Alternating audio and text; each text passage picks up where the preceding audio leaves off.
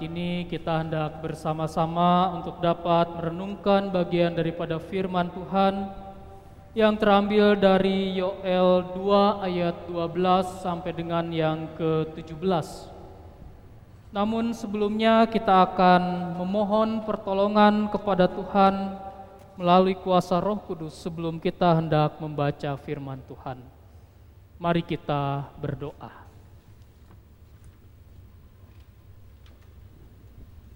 Pada malam hari ini kami datang seraya tentunya membawa diri kami bahwa kami adalah manusia yang lemah, manusia yang tak berdaya, manusia yang sesungguhnya tidak layak di hadapan Tuhan karena kami adalah manusia-manusia yang berdosa. Di Rabu-Abu ini ya Tuhan, bersama-sama kami hendak pemohon Tuhan mengingatkan kami kembali akan kerapuhan diri kami. Dan firman mula yang akan mengingatkan kami supaya kami menyadari sepenuhnya akan keberadaan diri kami ini.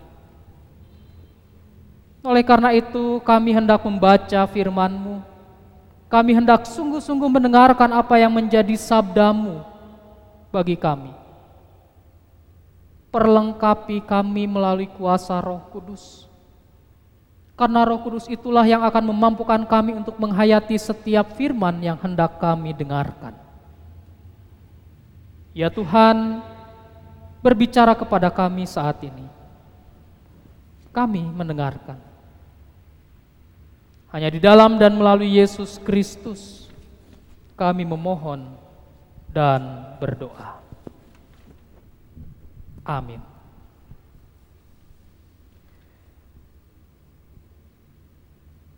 Kitab Yoel 2 ayat 12 sampai dengan yang ke-17. Saya akan membacakannya bagi kita sekalian.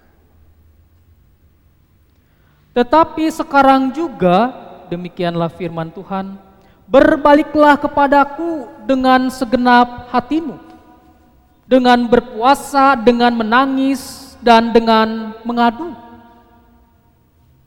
Koyakanlah hatimu dan jangan pakaianmu. Berbaliklah kepada Tuhan Allahmu sebab ia pengasih dan penyayang, panjang sabar dan berlimpah kasih setia, dan ia menyesal karena hukumannya. Siapa tahu, mungkin ia mau berbalik dan menyesal, dan ditinggalkannya berkat menjadi korban sajian dan korban curahan bagi Tuhan Allahmu. Tiuplah sangkakala di Sion. Adakanlah puasa yang kudus. Maklumkanlah perkumpulan raya. Kumpulkanlah bangsa ini. Kuduskanlah jemaah Himpunkanlah orang-orang yang tua, kumpulkanlah anak-anak, bahkan anak-anak yang menyusu. Baiklah pengantin laki-laki keluar dari kamarnya, dan pengantin perempuan dari kamar tidurnya. Baiklah para imam, pelayan-pelayan Tuhan, menangis di antara balai depan dan mesbah dan berkata, Sayangilah ya Tuhan umatmu dan janganlah biarkan milikmu sendiri menjadi celak sehingga bangsa-bangsa menyindir kepada mereka. Mengapa orang berkata di antara bangsa, di mana Allah mereka?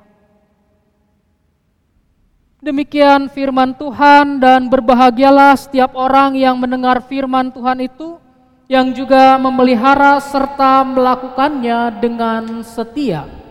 Hosiana.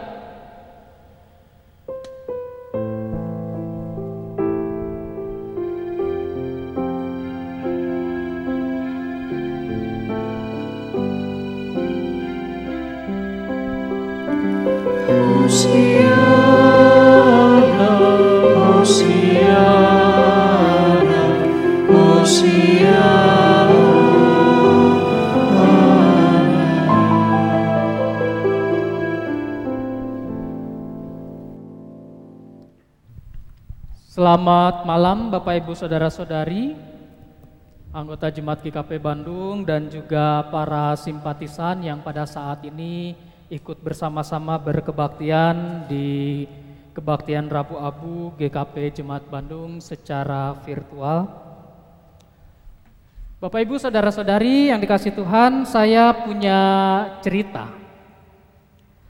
Suatu ketika Andi main dan menginap di rumah temannya. Di rumah temannya itu ia makan rica B2 yang pedas.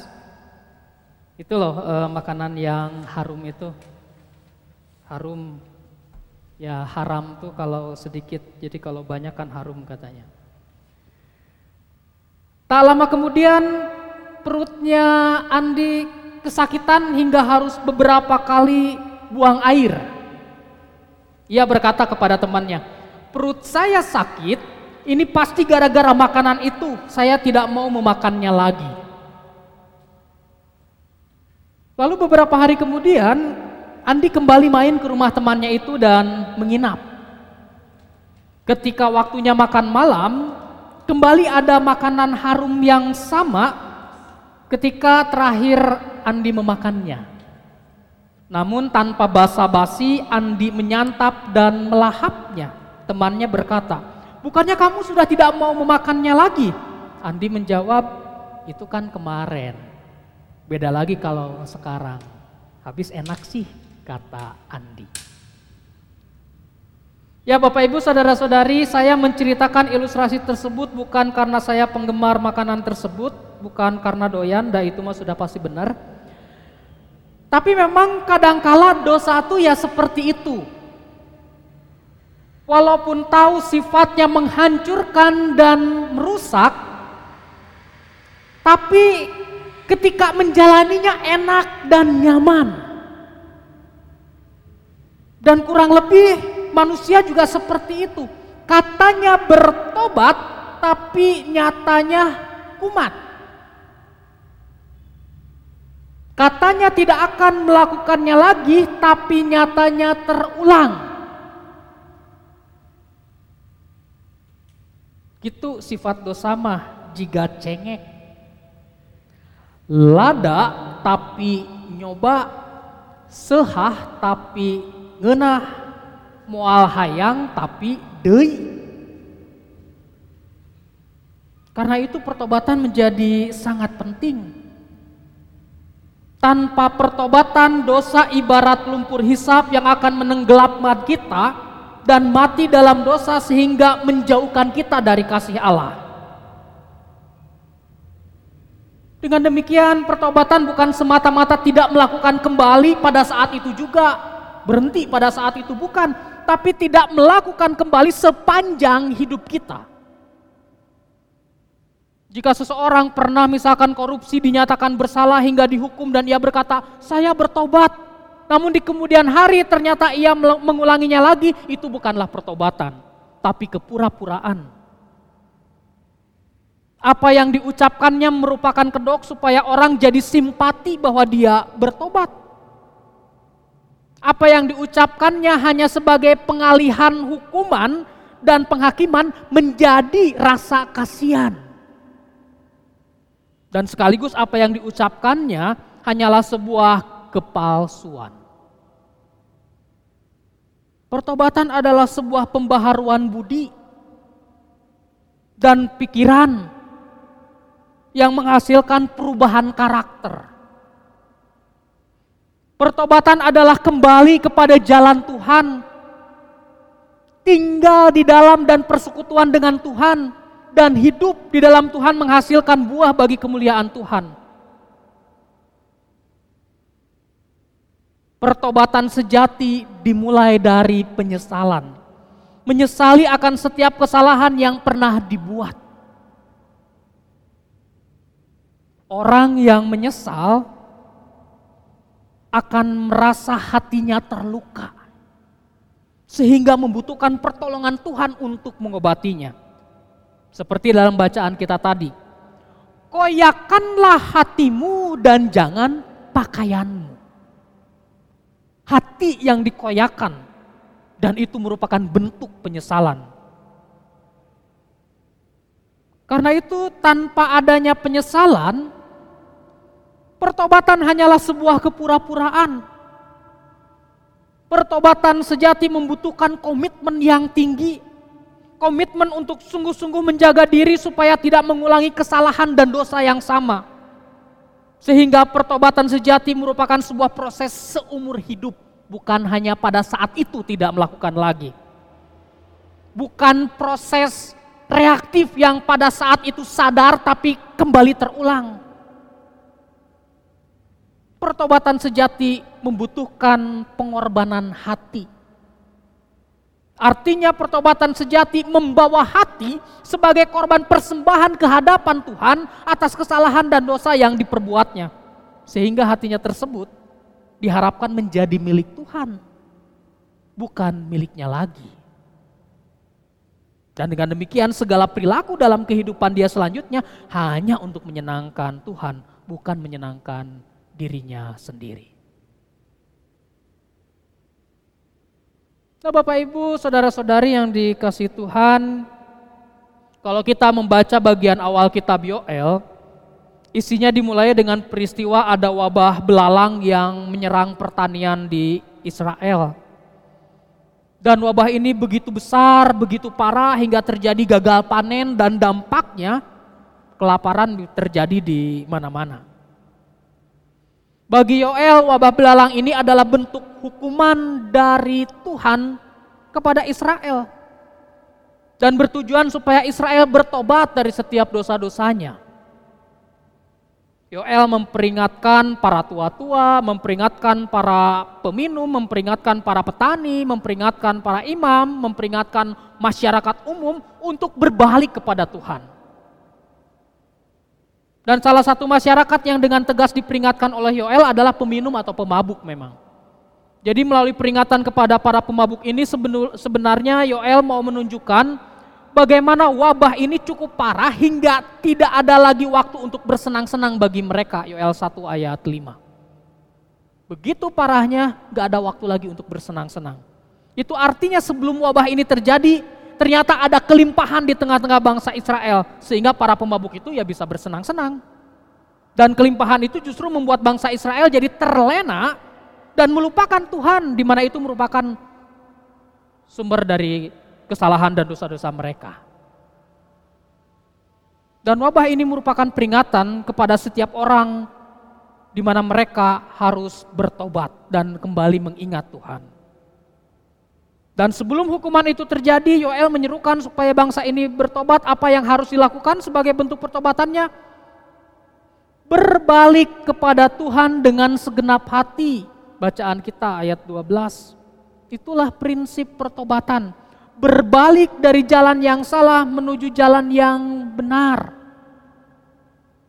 Sadar, ingat, kudu gera nyaring bisi kaburu gering cicing dina dosa mah Lalu yang dilakukan lainnya adalah berpuasa, selain berbalik, berpuasa. Puasa memang adalah cara yang selalu dilakukan ketika memohon dengan sangat kepada Tuhan. Dalam hal ini memohon pengampunan. Karena puasa memang menggambarkan kelemahan diri, menggambarkan kesungguhan dalam menahan diri dan juga niatan yang besar. Dan di masa prapaskah ini PHRG juga mengajak kita untuk berpuasa. 40 hari, nanti setiap hari akan juga disampaikan melalui WhatsApp dari sekretariat mungkin ya.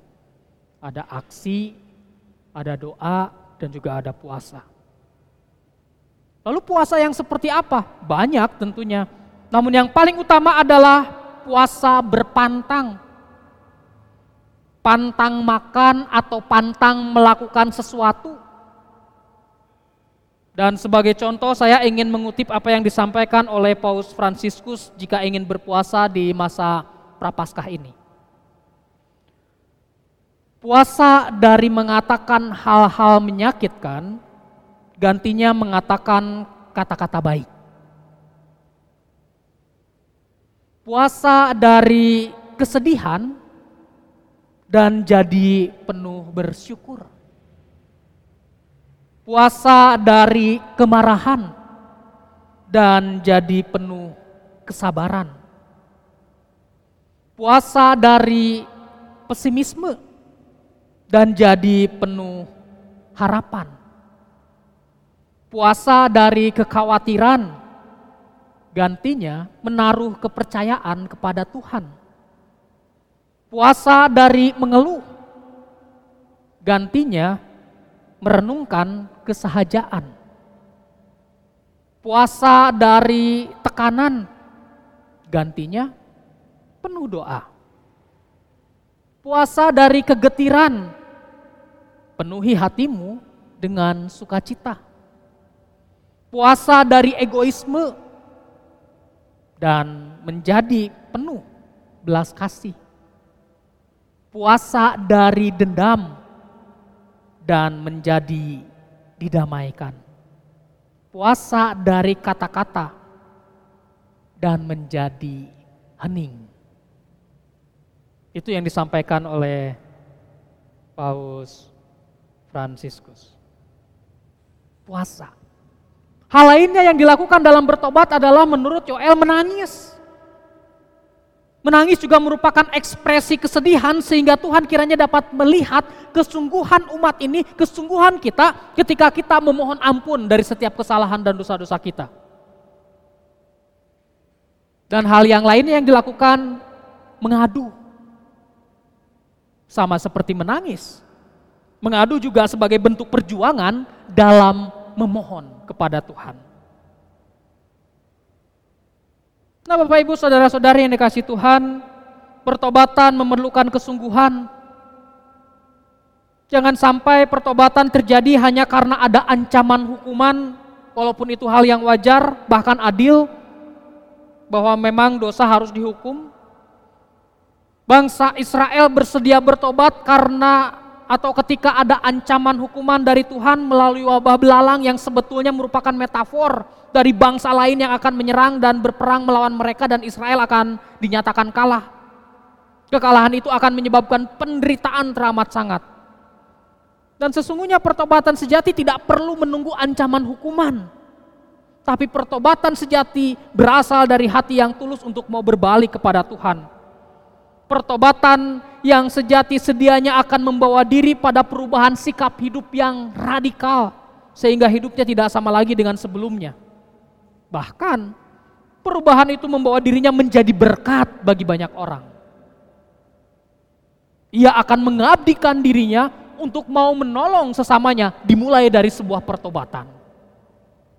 Itulah perubahan hidup dari orang yang bertobat dan hanya orang yang sungguh-sungguh bertobat yang dapat menghayati arti sebuah pengampunan. Ketika orang tersebut merasa diampuni, maka ia akan mewujudkannya menjadi orang yang berarti sebagai respon pengucapan syukur atas kemurahan hati Allah. Perasaan pengampunan yang diterimanya membawa dirinya untuk mau berbagi kepada sesama. Bahkan dapat pula menjadi pembawa berita untuk menyampaikan kepada orang lain supaya tidak melakukan seperti apa yang pernah dilakukannya. Ia menjadi saksi atau istilah yang dipakai yang bertobat yang menjadi berkat. Nah, Bapak Ibu Saudara-saudari, saat ini kita mengawali masa raya Paskah. Masa raya Paskah yang diawali dengan Rabu Abu dan prapaskah adalah saat untuk kita bertobat, saat untuk mengalami lagi kasih Allah yang berpuncak pada kematian Yesus sebagai wujud cinta kasihnya kepada kita atau bagi manusia. Melalui masa raya Paskah kita diajak untuk melihat betapa Allah itu penuh kasih dan keadilan. Maka dari itu berbaliklah. Bertobatlah dari cara hidupmu yang lama menuju cara hidup yang Tuhan kehendaki Entong sok balaga bari loba gaya da jelema mah teu aya daya pinuh ku dosa. Berserulah kepada Allah memohon pengampunan darinya. Dan Jadilah berkat bagi banyak orang sebagai wujud dari pertobatanmu. Selamat memasuki masa raya Paskah dan lihat akan dirimu yang penuh dengan noda dan dosa di hadapan Tuhan. Amin.